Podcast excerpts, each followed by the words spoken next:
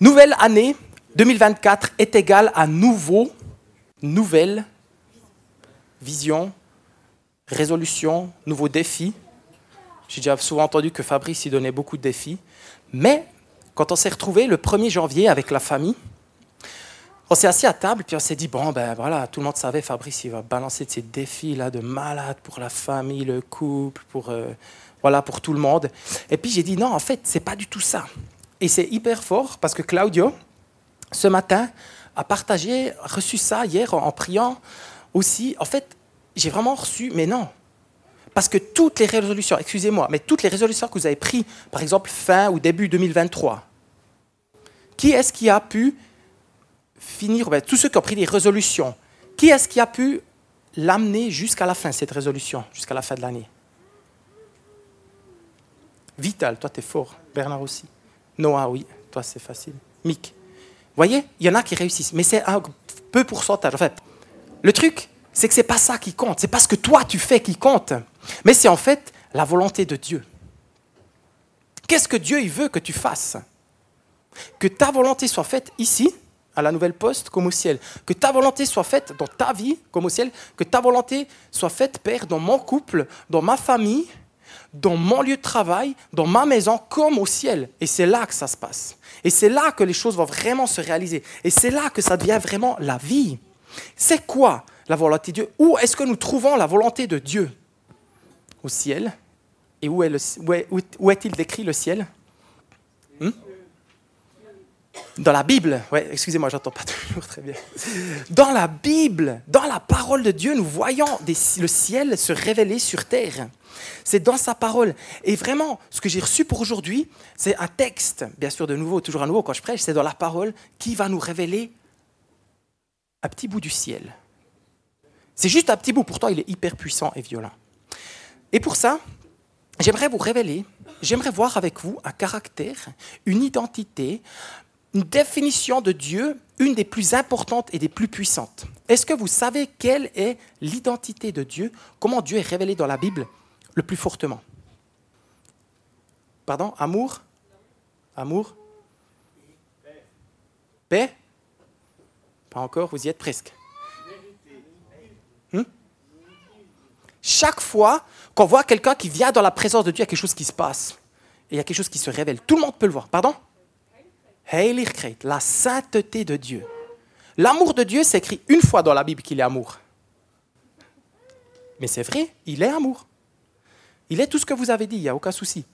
Mais chaque fois que quelqu'un vient devant Dieu, il dit pas Oh, mais t'es hyper lover, quoi, t'es amour, c'est cool. Tout le monde tombe par terre en face, face à terre, puis là, il y a la sainteté. Là, je peux juste pas. Alors, on parle de crainte aussi, mais c'est surtout de la sainteté que j'aimerais parler. Dieu, il est tellement saint, tellement puissant. Et j'aimerais vraiment, avec vous, voir ce. Ciao, bon appétit, hein à la prochaine. Et en fait, ce qui se passe, c'est que tellement il est saint, que nous ne pouvons pas nous approcher de lui sans que nous soyons saints. Bonne année, bon appétit. Si nous ne sommes pas saints, nous ne pouvons pas nous approcher de Dieu. Et ça, c'est quand même un immense dilemme. Mais en même temps, Dieu est amour, comme l'a dit Timmy, et il a trouvé une belle solution, son Fils Jésus. Donc, nous ne pouvons ni faire sa volonté, ni lui obéir, ni lui plaire. Nous ne pouvons pas nous approcher de Dieu ni de Jésus si nous ne sommes pas saints. Et j'aimerais avec vous voir comment ça se passe, cette sainteté? Juste un texte que je vais prendre, on va un peu le décortiquer ensemble et comprendre ce que Jésus voulait nous dire déjà dans l'Ancien Testament par rapport à ce texte. Que ta volonté soit faite, sanctifiée pour être envoyée. Et nous allons voir dans Ésaïe 6 l'appel d'Ésaïe. Je ne parle pas ici d'Ésaïe mon fils, mais d'Ésaïe le prophète. L'appel d'Ésaïe. En fait, on va voir ici, dans Ésaïe 6, comment Dieu appelle Ésaïe. Est-ce que vous êtes prêts? On va lire tout ce texte, tout ce chapitre. Si vous avez une Bible, vous pouvez l'ouvrir aussi, lire avec, ou alors vous lisez sur l'écran. J'ai pris la Bible second 21. L'année de la mort du roi Osias, j'ai vu le Seigneur assis sur un trône très élevé le bord inférieur de son vêtement remplissait le temple. Des séraphins se tenaient au-dessus de lui. Ils avaient chacun six ailes. Deux dont ils se couvraient le visage, deux dont ils se couvraient les pieds, deux dont ils se servaient pour voler. Ils criaient l'un à l'autre, Saint, Saint, Saint est l'Éternel, le Maître de l'univers. Sa gloire remplit toute la terre. Les montants des portes se sont mis à trembler à cause de la voix qui retentissait, et le temple a été rempli de fumée. Alors j'ai dit, Malheur à moi, je suis perdu, car je suis un homme aux lèvres impures. J'habite au milieu d'un peuple aux lèvres impures, et mes yeux ont vu le roi, l'Éternel, le Maître de l'univers. Cependant, l'un des séraphins a volé vers moi, tenant une braise qu'il avait prise sur l'autel à l'aide des pincettes. Il a touché ma bouche avec elle et a dit, puisque ceci a touché tes lèvres, ta faute est enlevée et ton péché est expié. J'ai entendu le Seigneur dire, qui vais-je envoyer Et qui va marcher pour nous? J'ai répondu, me voici, envoie-moi. Alors, il a alors ordonné, va dire à ce peuple, vous aurez bien écouté, vous ne comprendrez pas, vous aurez beau regarder, vous ne saurez pas. Rends insensible cœur de ce peuple endurci ses oreilles et ferme-lui les yeux pour qu'il ne voie pas de ses yeux, n'entende pas de ses oreilles, ne comprenne pas de son cœur, ne se convertisse pas et ne soit pas guéri. J'ai dit jusqu'à quand, Seigneur? Et il a répondu jusqu'à ce que la dévastation ait privé les villes d'habitants et les maisons d'êtres humains, et que le territoire soit dévasté, désertique, jusqu'à ce que l'Éternel ait éloigné les êtres humains, et qu'une grande partie du pays soit abandonnée. S'il y reste un dixième des habitants, à leur tour, ils passeront par les flammes. Cependant, tout comme le térébinthe, le chêne et le chêne conservent leur souche quand ils soient battus, la souche de ce peuple donnera une sainte descendance. Amen. Chaud, hein, comme texte on va regarder le début, les huit premiers versets ensemble, et essayer un tout petit peu de voir ce qui se passe. Ce texte devrait être. Ciao Philippe. Bon appétit. Ce texte devrait être un des premiers chapitres, si on veut bien, de la Bible, de, pardon, du, du livre prophétique d'Ésaïe, comme c'était son appel. Mais on peut voir très clairement que ce livre, le premier chapitre d'Ésaïe, Ésaïe 1, concorde avec la mort du roi Osias. Donc c'est exactement en même temps que ce texte ici d'Ésaïe 6 a été écrit que Ésaïe 1. Il a été daté à cette même date. Donc c'est bien le début de l'appel. Donc Ésaïe, il arrive, paf, Dieu l'appelle, il voit une vision euh, tellement puissante. Il a été transporté à un lieu comme dans un palais royal, mais là, on voit très bien, avec différents éléments, qu'en fait, quand il a été transporté dans le temple de Jérusalem, il y a eu différents outils, différentes choses aussi, ces braises de l'autel, qui ont été pris de l'autel, de là où, en fait, quand les prêtres y servaient, là où les gens venaient faire des sacrifices à Dieu, là où Dieu habitait clairement dans ce temple. Ésaïe ne voyait même pas la tête de Dieu, il était tellement grand, tout son vêtement a rempli jusqu'en bas ce temple. Vous imaginez la place que Dieu doit prendre dans ce temple. Il était là ce temple. Et là, il voit commencer à voler des créatures très spéciales, des séraphins. Finalement, j'ai déjà prêché tout ça à l'écurie, pourrait nous, nous montrer comment il volait. Tu veux montrer? Il n'a pas pris les ailes. Ok. Des créatures très spéciales. Et vous voyez, c'est à la seule place que ce genre de créatures des séraphins sont décrits. Vous le verrez nulle part d'autre dans la Bible. C'est des créatures célestes, des corps comme des anges, c'est peut-être des anges. Et on retrouve exactement la même configuration avec ces six ailes dans Apocalypse 4, quand on voit ces quatre êtres vivants devant le trône de Dieu de nouveau, avec deux ailes devant les pieds, devant la tête de deux et deux pour voler. Exactement la même chose. Ces anges qui étaient là pour adorer Dieu. Et à un moment donné, en fait, on voit clairement que ces, quatre, enfin ces six ailes, deux qui étaient pour le visage, c'était parce qu'on ne peut juste pas voir Dieu. On ne peut juste pas regarder Dieu. Et ces anges, ils voulaient adorer Dieu, ils voulaient être face à Dieu. Donc ils se couvraient la tête de ces ailes pour être devant Dieu, pour l'adorer.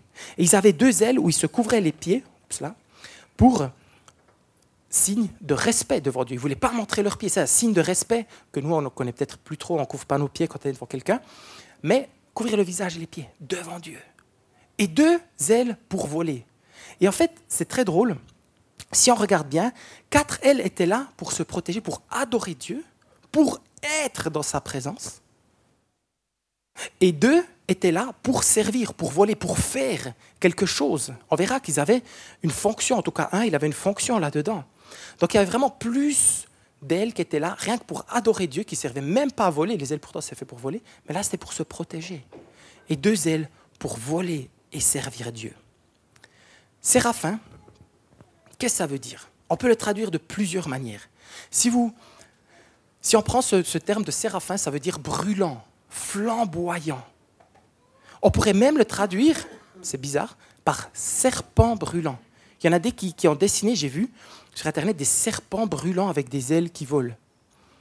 Alors je ne pense clairement que ce n'est pas des serpents, parce que les serpents sont des créatures, c'est une créature diabolique, où Satan a été incarné.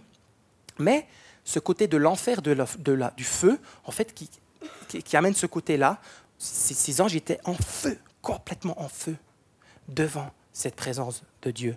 Et puis, vous imaginez Esaïe qui voit tout ça. J'arrive même pas à imaginer le choc qu'il avait à ce moment-là. Le même mot que séraphin, exactement le même mot, est utilisé dans Nombre 21.8. Pour tous ceux qui ont lu l'Exode dans la Bible, je ne sais pas si vous vous rappelez, à un moment donné, Moïse était là, le peuple désobéissait et il y a eu plein de serpents venimeux qui sont venus. Vous vous rappelez de cette histoire?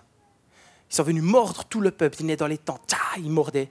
Et ils appelaient là pas des serpents venimeux, mais ça appelle des serpents euh, brûlants. Ils mordaient les gens, ils disaient, ils brûlaient les gens carrément. C'est exactement le même mot.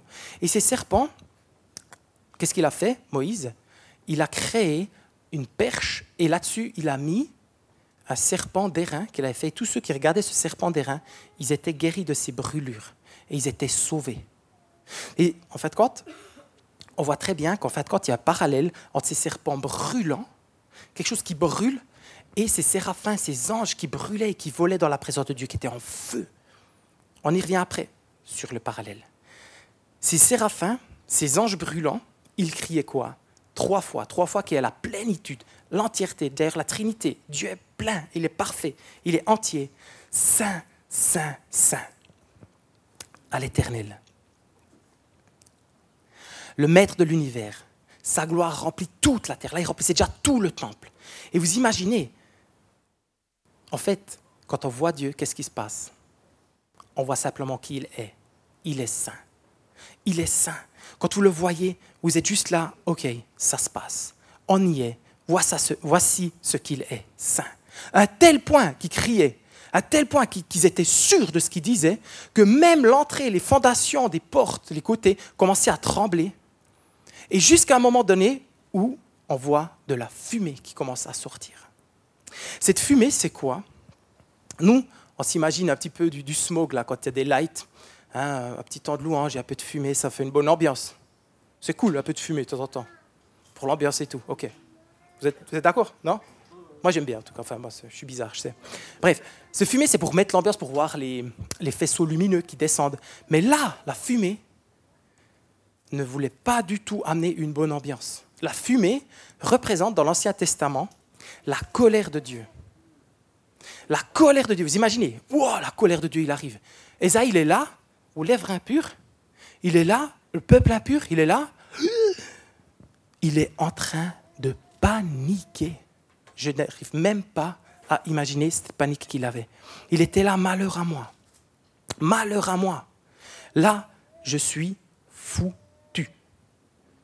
Déjà, moi, je suis tellement impur. Le peuple, le peuple, il fait nappe. Ça joue pas du tout. Et il était sûr, mais à 100% qu'il allait mourir. Parce que tous ceux qui avaient vu la face de Dieu étaient morts. Donc là, il est devant ce, Dieu trois fois saint, ces anges qui courent, qui volent dans tous les sens, brûlants, flamboyants. Vous imaginez l'histoire, hein, avec de la fumée partout. Tu es là, waouh, fini. Ma vie, elle est finie. J'ai vu Dieu, mais je suis foutu. Mais là, quelque chose de très particulier se passe. Et c'est quelque chose d'unique dans la Bible. Vous ne le verrez nulle part d'autre. C'est un séraphin. Plein de feu. Vous imaginez cet ange qui s'approche. Ça devait chauffer à fond. Il arrive et il a pris une braise sur l'autel, l'autel de sacrifice. Il a pris cette braise dans une pincette, voilà, aussi de nouveau, euh, ce mot pincette, on le voit qu'une seule fois, euh, traduit de l'hébreu au français en tant que pincette. Toutes les autres fois, c'est traduit par mouchette. C'est quoi une mouchette? C'est pas une petite mouche? Non, une mouchette, c'est en fait un truc comme ça. Ce que j'ai trouvé, alors c'est pas la mouchette euh, du temple, mais c'est un espèce de ciseau qui aidait à couper les mèches d'une bougie, ou plutôt d'une lampe à huile, qui était posée sur cette table où le prêtre faisait brûler de l'encens, de la bonne odeur devant Dieu. Hein. Il disait toujours faites monter de la bonne odeur. Il faisait monter de la bonne odeur, et il y avait cette mouchette, cette pincette pour couper et éteindre ces lampes. Et à côté était justement cette mouchette. Si vous lisez Exode 25, 38, on voit que c'est un ustensile sacré pour faire ses rituels dans le temple. Il était en or d'ailleurs. C'était Dieu qui l'a commandé. Donc pour éteindre ces mèches. Donc je pense que l'ange, bah, il a vu cette pincette, mouchette, il a pris ça. C'était d'ailleurs quelque chose de sacré, de pur, de saint, pour pouvoir aller vers ce cher Esaïe. Ça joue Vous suivez? Ok. Et là, les amis, là, c'est l'appel. Alors, il entend tout d'un coup, vous imaginez, ça doit être tellement dingue. Tu es là, dans cette ambiance. Si vous fermez les yeux, vous voyez ces, ces anges flamboyants qui tournent dans tous les sens. Vous voyez cet ange qui vient, qui vient te pardonner tous tes péchés parce que tu crois que tu vas mourir. Il vient te brûler les lèvres. Et puis il te dit, tous tes péchés sont pardonnés. D'ailleurs, c'est la seule fois la seule fois dans toute la Bible, l'Ancien Testament, où on voit où Dieu vient et tes péchés te sont pardonnés. Vous savez comment il pardonnait les péchés hein? Dans l'Ancien Testament, il venait toujours faire des offrandes, mais là, il couvrait les péchés. Et là, l'ange, il dit, tes péchés te sont pardonnés. Ils te sont pardonnés, ça expié, enlevé. Les péchés, ils sont loin, ils ne sont plus là. Finito. C'est pas juste, euh, comment dire ça? Ah voilà, tu es un peu purifié, c'est bien, un petit truc. Non, tes péchés te sont complètement pardonnés. Et je pense clairement que c'est pour ça, d'ailleurs c'est un de mes livres prophétiques préférés de l'Ancien Testament, on parle toujours que Ésaïe est l'évangile de l'Ancien Testament.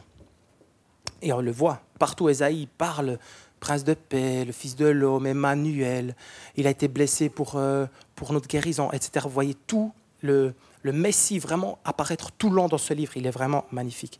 Lisez-le plusieurs fois et plongez-vous là-dedans. Et là, cet appel. Qui vais-je envoyer pour nous Dieu n'était pas seul, il était avec cette Trinité, nous, pour nous. Et il dit, moi, moi j'y vais. Bah, il était le seul là d'ailleurs, euh, donc c'était que lui qui pouvait aller.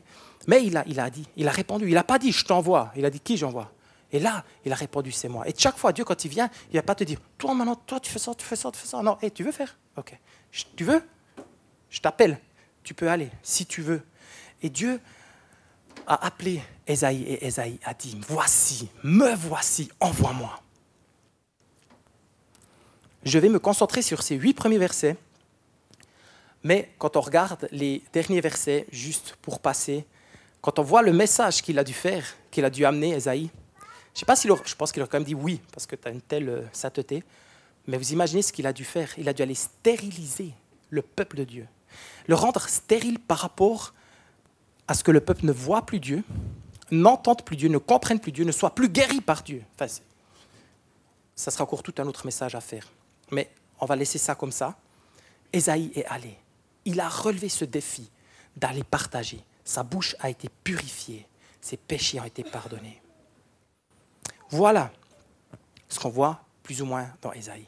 Maintenant, j'aimerais voir deux, trois petits points avec vous, si vous êtes d'accord. Jusque-là, ça joue Des questions? Ça vous parle? Ce que j'ai rencontré, ce que j'ai trouvé là-dedans, j'étais heureux, je riais dans mon bureau, j'étais rempli du Saint-Esprit, c'était magnifique.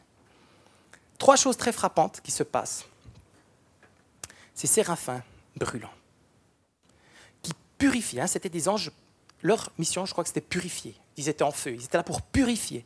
Ils étaient là pour purifier tout ce qui se passait, ils étaient là pour purifier Esaïe. Ces séraphins, si on regarde, comme je vous ai dit avant, dans Nombre 21, au verset 8, Qu'est-ce qu'il a fait? Moïse, il a, fait, il a mis une perche dans le désert. Hein. Je ne sais pas si vous voyez ce logo, ça vous fait penser à la pharmacie peut-être hein? Ouais. Pharmacie, ils ont repris en fait cette image de Moïse qui était dans le désert. Parce que tout le monde, quand il regardait ce serpent d'airain, qu'est-ce qui se passait? Ils étaient guéris. De même, bon, il ne faut pas juste regarder la pharmacie pour être guéri, il faut quand même aller dedans aujourd'hui. Il n'y a pas de plus à faire. Mais là, il fallait juste regarder et avoir confiance. Et vous savez ce qu'il a dit? Dieu lui a dit, Moïse, élève un serpent d'airain. Élève-le. Et vous savez qu'est-ce que Jésus l'a dit à ses disciples? Il n'a jamais dit, je dois aller à la croix. Il a dit, il faut que je sois élevé pour le pardon des péchés. Et en fait, quand Jésus parlait de ce serpent, il parlait de ce qui s'est passé ici, pour que tout ce peuple soit guéri, soit sauvé. Ils allaient tous mourir.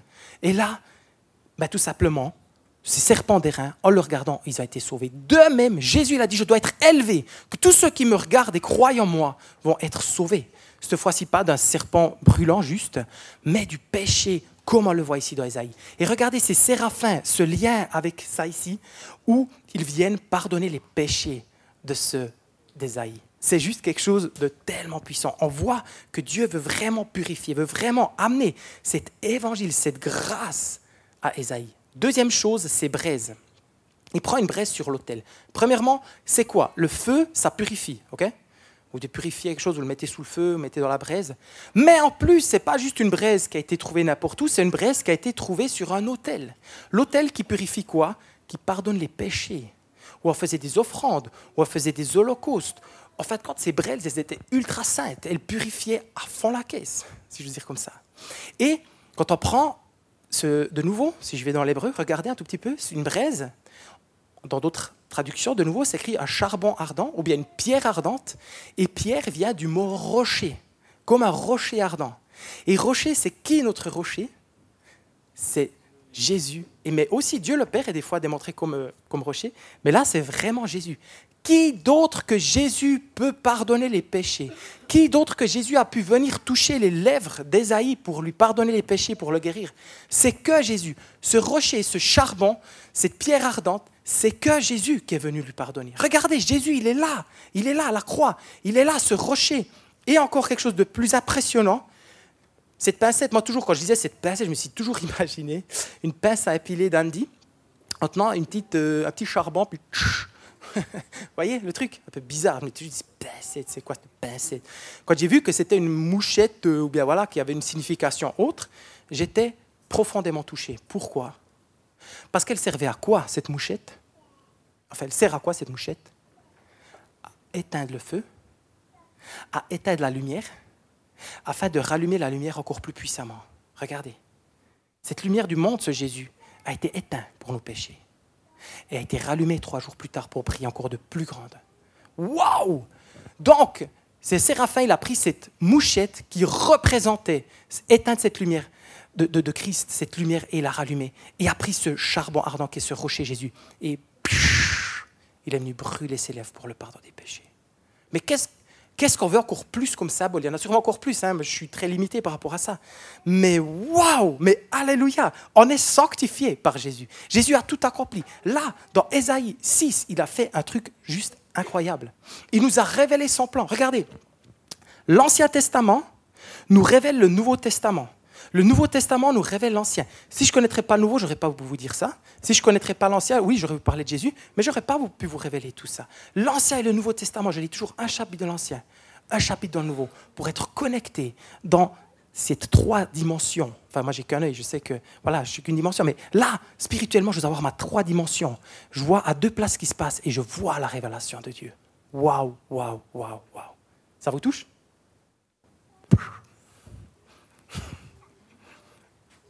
Vous avez compris Vous avez des questions? Enfin, j'ai plein de questions, quoi, si jamais c'est normal. Non? Ok. Alors, ce qui se passe ici, c'est qu'en fin de compte, Esaïe, il n'a rien fait pour être purifié, pardonné. Nous ne pouvons rien faire pour être sauvés par Jésus. Ok? Rien du tout. Pour accéder à Jésus, pour accéder au trône, on ne peut rien faire. C'est ça qui est impressionnant. Et en fait, si on aimerait faire par nous-mêmes, on ne pourrait même pas. Dans certaines religions, c'est fou, parce qu'en fait, quand tu fais deux, trois petits trucs, puis après, ah, tu peux accéder à tel truc, après, tu peux accéder un peu à Dieu, puis un petit peu à un autre Dieu, puis là, on ne peut pas. On ne peut pas accéder à Dieu sans qu'on fasse, si on fait quelque chose par nous-mêmes. C'est que Jésus qui nous donne accès au Père. Donc, on ne peut rien faire. Donc, en fait, quand, déjà, on ne peut rien faire parce que c'est beaucoup plus difficile d'y accéder à Dieu. On ne peut pas être saint.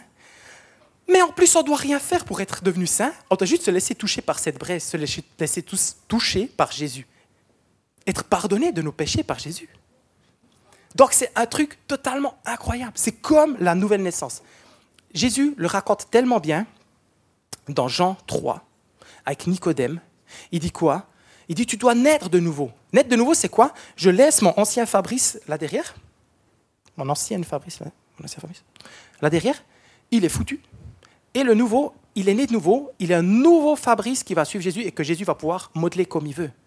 Mais alors les péchés sont toujours là, il n'est pas encore très très bien, hein, ce, gars. Mais en fait, compte, comme un bébé, j'ai vu plusieurs euh, euh, jeunes parents où les enfants ils étaient complètement fatigués pendant ces fêtes parce que les enfants ils dormaient pas, ils se réveillaient sept fois la nuit, euh, ils se réveillaient à 5 heures du mat parce qu'ils étaient décalés. je suis là, waouh Mais des parents qui aiment leurs enfants, d'une puissance. De même, Dieu, il nous aime tellement puissamment, mais en même temps, euh, on pêche encore. Par contre, si mon fils, Esaïe, 14 ans, il continuerait à faire ça aujourd'hui, ça me saoulerait un tout petit peu. Alors, il prend de l'énergie quand même, hein c'est normal. Je pense que nous-mêmes, quand on est adulte spirituellement, on prend de l'énergie à Dieu. Mais euh, ce que je veux dire, c'est qu'aujourd'hui, il se débrouille pour plein de choses, comme tous mes, deux autres fils.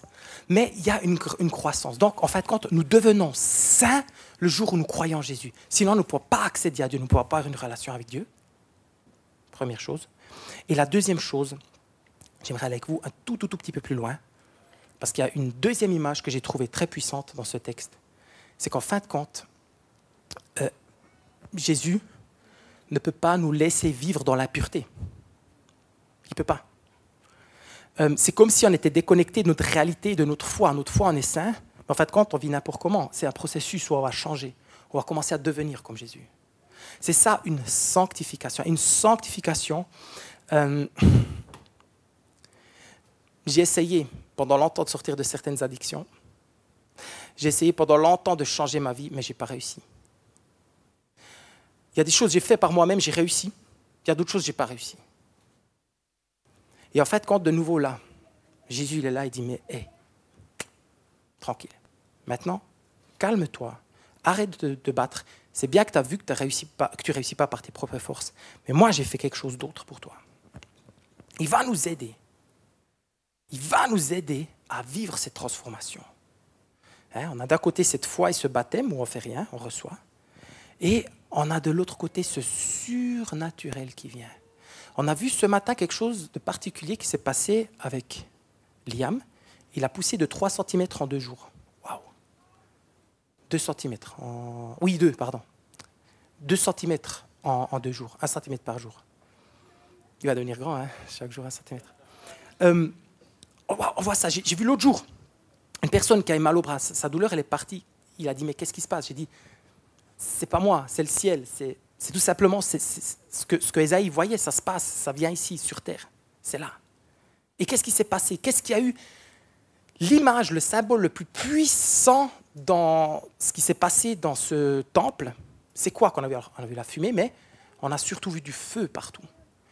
Les anges qui, qui brûlaient, qui volaient. On a vu quoi? On a vu une braise qui est venue toucher.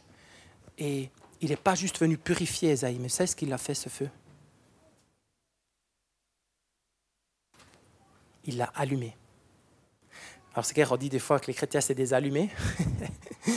mais je m'excuse, on doit être allumé, les amis. Pas allumé euh, fou, mais on doit se laisser allumer par le Saint-Esprit. Ces anges flamboyants, ils sont là. Ce Saint-Esprit, il est là. Jésus nous a envoyé une personne pour qu'on puisse vivre sans cette addiction. Euh, Jésus nous a pas laissé. Vous savez ce qu'il a dit, Jean-Baptiste? Les gens, ils ont dit Hé Jean, toi, tu nous baptises d'eau, mais c'est toi le Messie. Puis il dit non, moi, je baptise que d'eau. Mais il y en a un qui vient après moi et il vous baptisera de feu et d'esprit. De feu et d'esprit. Regardez, vous voyez tout ce feu là, dans, enfin, il n'y a pas d'image ici, mais tout ce feu-là avec ces, anges, ça ne vous fait pas penser à Acte 2 Acte 2, quand tout d'un coup, euh, ces 120, ils, priaient, et tout coup, ils étaient tous allumés, ils avaient une flamme sur eux. Mais vraiment, ils étaient allumés, hein allumés du Saint-Esprit, remplis du Saint-Esprit. Et qu'est-ce qui s'est passé à ce moment-là? Ils étaient prêts à être envoyés. Ils étaient sanctifiés pour être envoyés.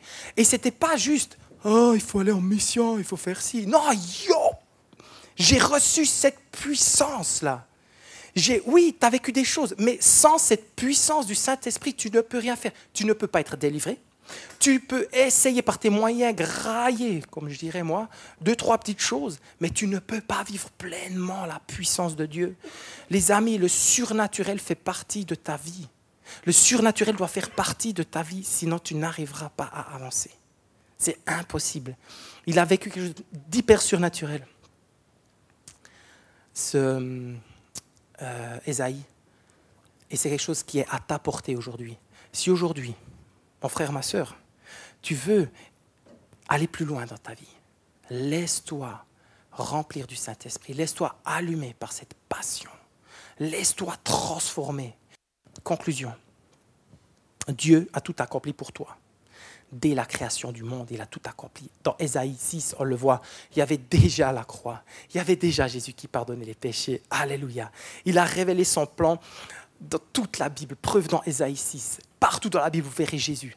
Tout partout. Jésus va te sauver de tes péchés si tu lui fais confiance. Et il va te délivrer de tes addictions si tu le veux. Et vous savez, il y a une chose qui est hyper importante. C'est qu'on a un Dieu jaloux. Dieu ne veut pas te partager avec quelqu'un d'autre. Il ne veut pas te partager avec Netflix. Il ne veut pas te partager avec Instagram. Il ne veut pas te partager avec de la pornographie. Il ne veut pas te partager avec ta femme parce qu'elle prend trop de place dans ta vie. Il ne veut pas te partager avec ton job parce que c'est tout pour toi. Il ne te partagera avec personne, il est jaloux. Il te veut pour lui tout seul. Il va te bénir dans tout ce que tu fais. Je ne suis pas contre Netflix ou contre toutes ces choses-là. Je regarde aussi de temps en temps un film. Mais il ne veut pas que tu sois croché à tout ça. Dieu veut te délivrer, il veut t'envoyer. Il t'a sanctifié pour être envoyé. Amen.